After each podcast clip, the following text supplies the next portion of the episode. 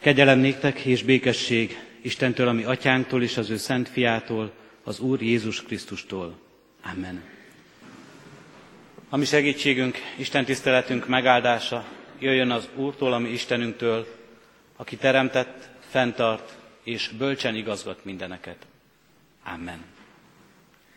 Kedves testvérek, hallgassuk meg Isten igéjét, ahogy szól hozzánk Lukács evangéliuma 21. fejezetének 25. versétől a 33. verséig tartó ige szakaszából. Isten igéjét alázatos szívvel, figyelemmel hallgassuk. Isten igéje így szól. És jelek lesznek akkor a napban, a holdban és a csillagokban, a földön pedig a tenger zúgása és forrongása miatt kétségbe esnek a népek tanástalanságukban. Az emberek megdermednek a félelemtől és annak sejtésétől, ami az egész földre vár, mert az egek erői megrendülnek. És akkor meglátják az emberfiát eljönni a felhőben nagy hatalommal és dicsőséggel. Amikor pedig ezek elkezdődnek, egyenesedjetek fel, és emeljétek fel a fejeteket, mert közeledik megváltásotok ideje. Mondott nekik egy példázatot is. Nézzétek meg a fügefát és a fákat mind. Amikor látjátok, hogy kihajtanak, már magatoktól is tudjátok, hogy közel a nyár. És ti, ti is, amikor látjátok, hogy mindezek bekövetkeznek, tudjátok meg. Közel van az Isten országa. Bizony mondom néktek, nem múlik el ez a nemzedék addig, amíg mindez végbe nem megy. Az ég és a föld elmúlik, de az én beszédeim nem múlnak el. Amen. Isten szent lelket adja áldása a szívünkben az igét, és adja, hogy annak ne csak hallgatói, hanem befogadói és megtartói is lehessünk. Kedves testvéreim, hajtsuk meg most fejünket és válaszoljunk az ige megszólító szavára, imádkozzunk. Áldunk és magasztalunk, Urunk Istenünk, megtartó kegyelmedért. Köszönjük, Urunk, ezt a mai napot. Köszönjük, Urunk, ezt az alkalmat, ezt az Isten tiszteletet. Köszönjük, hogy annyi mindent készítettél, olyan sok ajándékot és kincset készítettél el nekünk ebben a mai napban.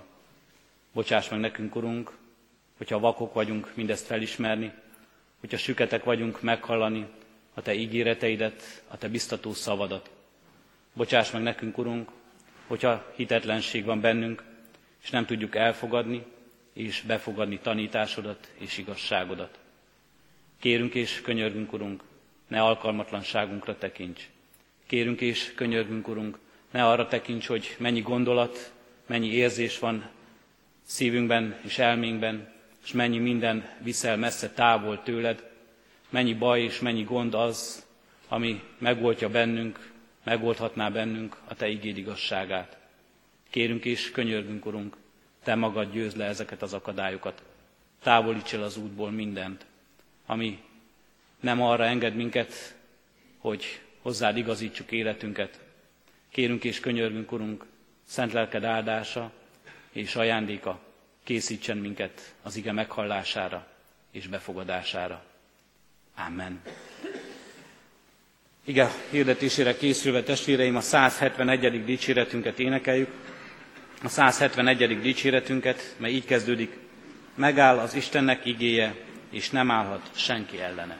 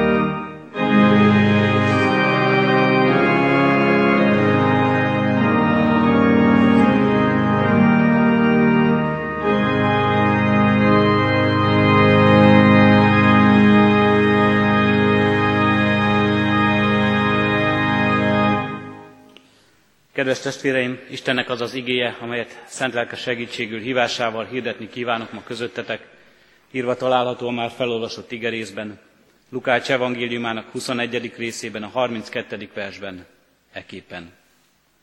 Bizony, mondom néktek, nem múlik el ez a nemzedék addig, amíg mindez meg nem lesz. Eddig az írott ige. Kedves testvéreim, a Mária által lekcióként felolvasott igerész nagyon hangsúlyos helyet foglal el Jézus tanításában. Mi sem mutatja meg ezt jobban számunkra, mint az, hogy három evangélium is, Máté, Márk és Lukács, az úgynevezett szinoptikusok, szinte szó szerinti egyezéssel emelték be írásukba Jézusnak ezt a tanítását. Jézus dicsőséges eljövetele kezdetektől fogva szerepel az apostoli igehirdetésben, többször hivatkoznak erre rá majd az apostolok, az evangélisták, Pálapostol is, és szerepel az egyház legré, legrégibb hitvallásaiban is mindez. Az általunk is ismert és sokszor mondott apostoli hitvallás is utal rá, onnan lészen eljövendő ítélni eleveneket és holtakat. Hangsúlyos igék, hangsúlyos tanítás ez. De nehéz igék is eszek. Hiszen ítéletről, szenvedésről és üldöztetésről olvasunk. Félelemről, az Isten haragjáról olvasunk. Olvasunk egy olyan könyvben, amelynek a neve Evangélium, azaz örömhír. Hallunk erről egy olyan írásban és egy olyan üzenetben, ami alapvetően az Isten szeretetéről, kegyelméről és türelméről szól. Zavarba ejtő dolog az. De nem csak ezért jönnek zavarba, és nem csak ezért jöhetünk zavarba olvasók és ige hallgatók. Leginkább zavarba ejt minket talán a felolvasott igevers, mit kezdjünk ezzel. Bizony mondom néktek, nem múlik el ez a nemzedék addig, amíg mindez meg nem lesz. Mert az első érzésünk az ige hallása után talán az, hogy itt Jézus Krisztusnak, az Isten fiának a tévedhetetlensége a tét. Nem múlik el ez a nemzedék, amíg mindez meg nem lesz. És bizony elmúlt az a nemzedék. Elmúlt az apostolok nemzedéke, elmúlt azóta már sok más nemzedék is, sok száz nemzedék, és az úgynevezett világ vége nem jött el. Mi ez? Mit kezdjünk ezzel az igével? Jézus Krisztus azok közé soroltatik, mint amilyenek a Jehova tanúi, akik már többször megjósolták a világ végét, az Úr visszajövetelét, de az nem következett be.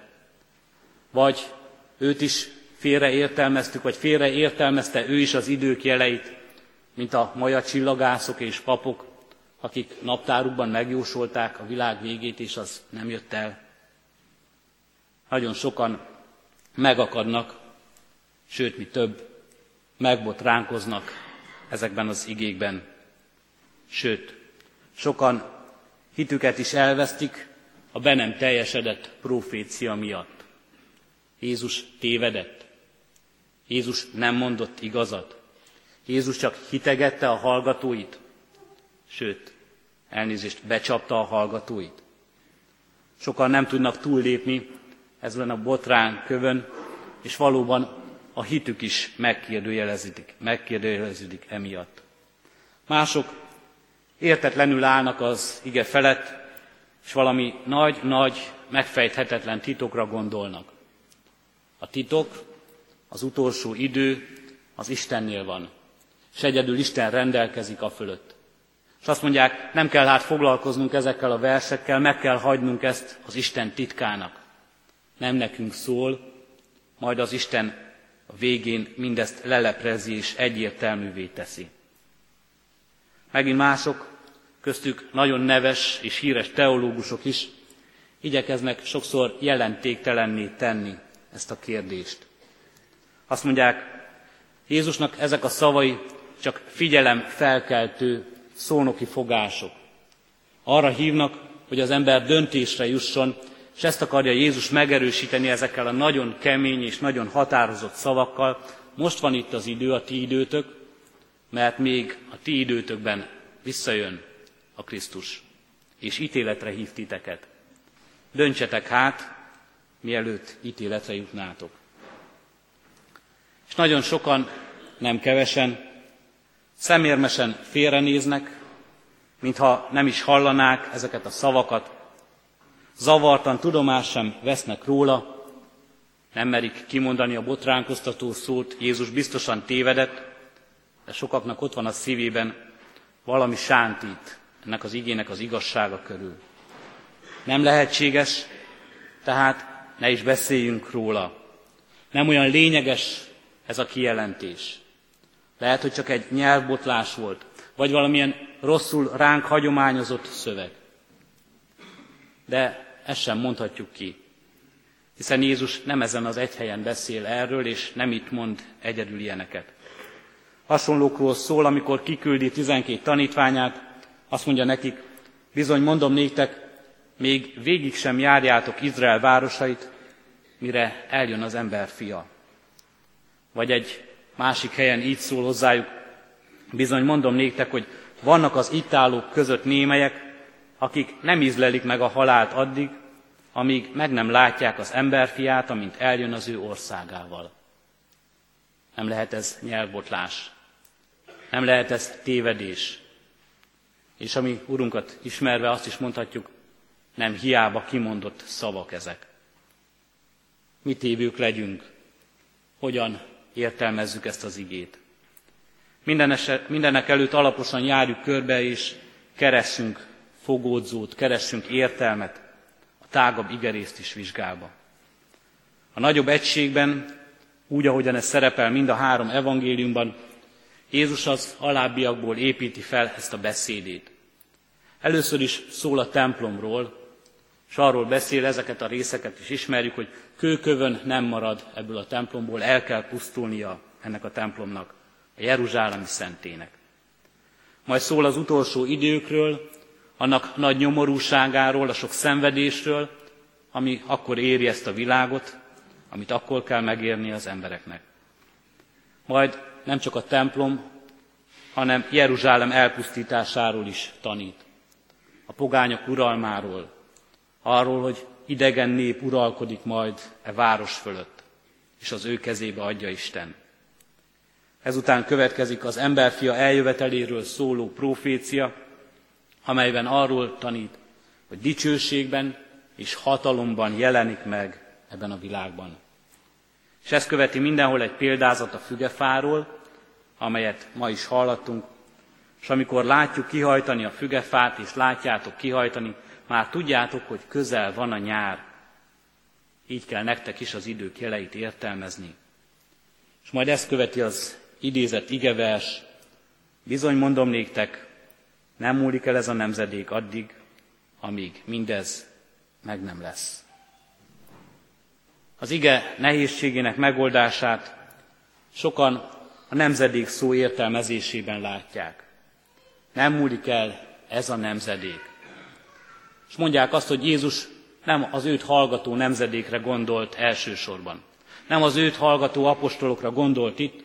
Egyesek azt mondják, az egész zsidóságra vonatkoztatja Jézus ezt az utalást, és azt mondják, ez a nemzedék, a zsidóság fennmarad a világ végéig. Ez a nemzetség nem múlik el. És sokan azt is mondják, hogy a fügefa kihajtásának példázatában Jézus a zsidó állam újra alapítására gondol, és arra kell odafigyelnünk, így kell értenünk ezt a példázatot. Mások szerint a nemzedék szó egy üdvtörténeti korszakot jelent. A zsidó népben úgy értelmezték ezeket, hogy vannak olyan korszakok ebben a világban, amelyeket Isten az ő kijelentésében megszab. Az első ilyen korszak volt Ádámtól Ábrahámig, Ábrahám elhívásáig. Majd Ábrahámtól Mózesi szövetségig egy második korszak, és a harmadik korszak, amelyben ma is él a zsidóság, Mózestől egy számukra mai napig is tartó korszak, de ezt is lezárja a messiás eljövetele. Megint mások azt mondják, hogy ez a nemzedék, amelyre Jézus gondol, az új szövetség népére vonatkozik. Ránk az új szövetség népére. Nem múlik el az új szövetség népe. Isten megtartja az ő egyházát mindaddig, és minden körülmények között, amíg mindez meg nem lesz. De hát azért érezzük ebben, hogy Jézus, amikor nemzedéket mond, és amikor a tanítványokhoz szól, és a tanítványokat kéri, és a tanítványokat hívja követésre, akkor valóban személyesen őket szólítja. Nem szabad ilyen könnyen feladnunk talán, vagy ezt a megoldást választanunk csupán. Amikor Jézus erről szól, hogy nem múlik el ez a nemzedék, amíg mindez meg nem lesz, sokan azt tanítják, arra gondol, amíg el nem érkezik a szorongatás, a gyötrelem az ő követői számára. És ez nagyon gyorsan elérkezik. Már ti is szenvedni, gyötrődni, és üldöztetést elszenvedni fogtok az én nevemért és miattam.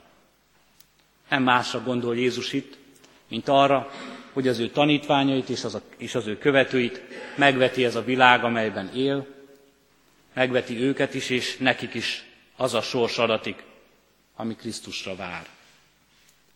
Ha erre gondolunk, valóban valami hasonlót élhetett meg Péter és más vértanuk is. Szenvedniük kellett. Osztozni a Krisztus történetében, a Krisztus szenvedésében. És ők vállalták ezt a szenvedést, és vállalták ezt a vértanúságot. Benne azt látták, hogy Krisztus ígérete teljesedik be. De mit jelent az, hogy míg mindez meg nem lesz? Mire gondol Jézus, amikor azt mondja, nem múlik el ez a nemzedék, míg mindez meg nem lesz? Mi ez a mindez? Nem sokkal előtte olvasunk Jeruzsálem pusztulásáról. Érthetjük úgy is ezeket a szavakat, hogy Jézus arra gondol, nem múlik el ez a nemzedék, a ti tanítványi nemzedéketek, addig, amíg el nem pusztul Jeruzsálem. Amíg be nem törnek oda a pogányok, amíg le nem rombolnak ott mindent, amíg a nagy nyomorúság el nem kezdődik ott. Nem múlik el ez a nemzedék, amíg veletek el nem kezdődik ez a nyomorúság, ez az üldöztetés, ez a számkivetettség. De van egy másik megközelítés is, és szerintem, amikor Jézus ezt az igét mondja, bizony mondom néktek, nem múlik el ez a nemzedék, amíg mindez meg nem lesz, akkor szerintem Jézus elsősorban az ő feltámadására gondolt. Jézus ugyanis nem szűnt meg hangsúlyozni, hogy a várt Isten országa ővele, és ő benne már megérkezett. Közöttetek, bennetek van az Isten országa. Itt vagyok, én vagyok, és úgy hallgassátok ezt, mint akiben elérkezett közzétek. Dicsősége pedig megjelenik, lelepleződik hamarosan, hamarosan még ti, tanítványaim, akik most velem beszéltek, ti is meglátjátok ezt. Meglátjátok ezt a dicsőséget, szerintem így szól Jézus az ő tanítványaihoz. És történt-e valami ilyen esemény e beszélgetés után, e tanítás után, a tanítványok és a világ életében, ami mindezt a dicsőséget megmutatja. Igen, történt, és ez nem volt más, mint Krisztus feltámadása. A feltámadás, amelyet jelek kísértek. Jelek a napban, a holdban, a csillagokban, mert elsötétül a nap, és végtelen fényesség jön. Tenger zúg, és háborog a föld, amikor Krisztust keresztre feszítik, a megváltás eseményében. Jelek kísérik. És a fügefa példázatában, amikor azt mondja, hogy láthatjuk azt kisarjadni, akkor eszünkbe juthat Pálapostól tanítása Krisztus feltámadásával kapcsolatban, mint aki első zsenge az elhunytak között. Mert Jézus feltámadása, Krisztus feltámadása És Isten megváltó szeretete a legnagyobb és a legszebb esemény, amely számunkra az Isten dicsőségét megmutatja. Kedves testvérek, kedves vasárnapot ünneplő gyülekezet! Minden vasárnap számunkra a feltámadás ünnepe. Minden vasárnap emlékeztet minket, keresztényeket arra a szabadításra és arra a diadalra, amit Isten ebben cselekedett, amelyet Krisztus a halálon aratott győzelemmel megmutatott, emlékeztet minket minden vasárnap erre a diadalra, és csodálatos reménységet ad nekünk. Csodálatos reménységet. És beszél nekünk a megmenekülésünkről, beszél nekünk a szabadításunkról, beszél nekünk ez a nap a megváltásunkról. Beszél, ha engedjük, hogy szóljon az Isten igényén keresztül. Ha engedjük, hogy elérjen minket az Isten életünket újjá teremtő szent lelkén keresztül. Mert minden vasárnap megkérdezi tőlünk, mit jelent nekünk Krisztus feltámadása. Mit jelent nekünk a szívünk reménységében. Hogyan és mibe kapcsol minket ez az esemény, hogyan is mi módon leszünk mi magunk is részei valóban az Isten örök országának ezáltal, hogyan is mi módon jelenik meg ebben a világban az Isten dicsősége, hogyan jelenik meg a mi dicséretünk, a mi magasztalásunk által. Mert minden vasárnap arra emlékeztet minket, és arra hív minket, hogy bizonyságot tegyünk-e világ előtt összes sereglésünkkel, az Isten tiszteletünkkel, a közösségünkkel, az éneklésünkkel, az imádságunkkal, Isten igének hirdetésével, bizonyságot tegyünk az új életről, az örök életről.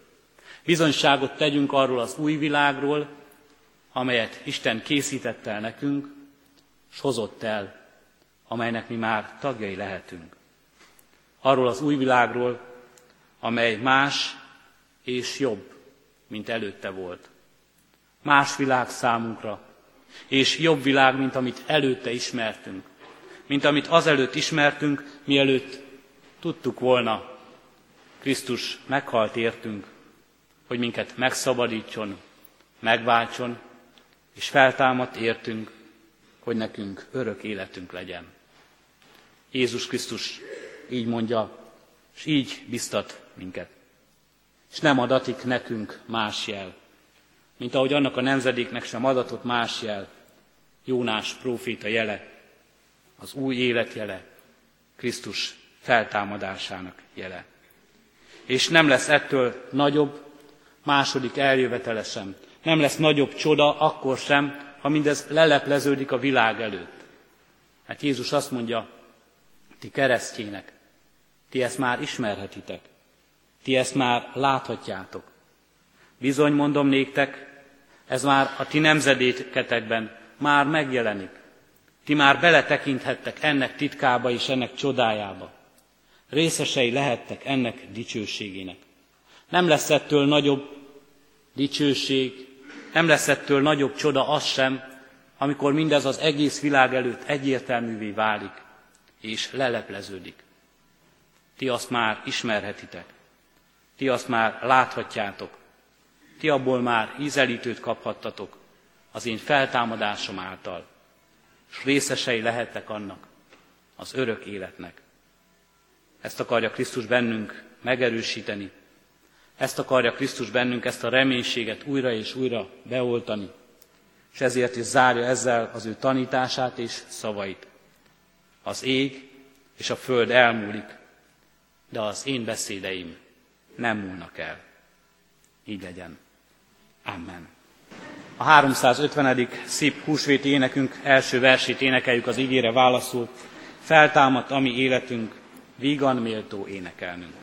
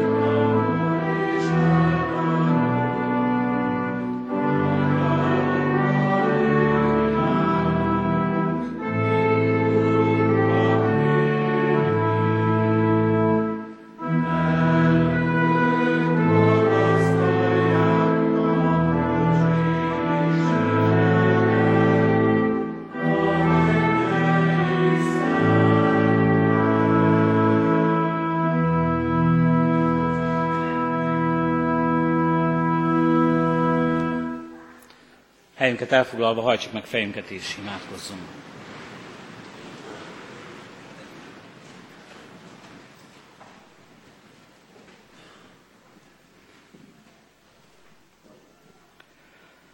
Magasztalunk téged, dicsőséges, örökkévaló Isten, és magasztalunk téged, feltámadt Urunk, Jézus Krisztus, azért a szeretetért és azért a kegyelemért, hogy a mi nemzedékünkben is szólhat a Te igéd, szólhat tanításod, hogy mi is részesei lehetünk a csodának, hogy megismerjük a bűnbocsánatot, megismerjük a megváltást, megismerjük megtartatásunkat és szabadításunkat.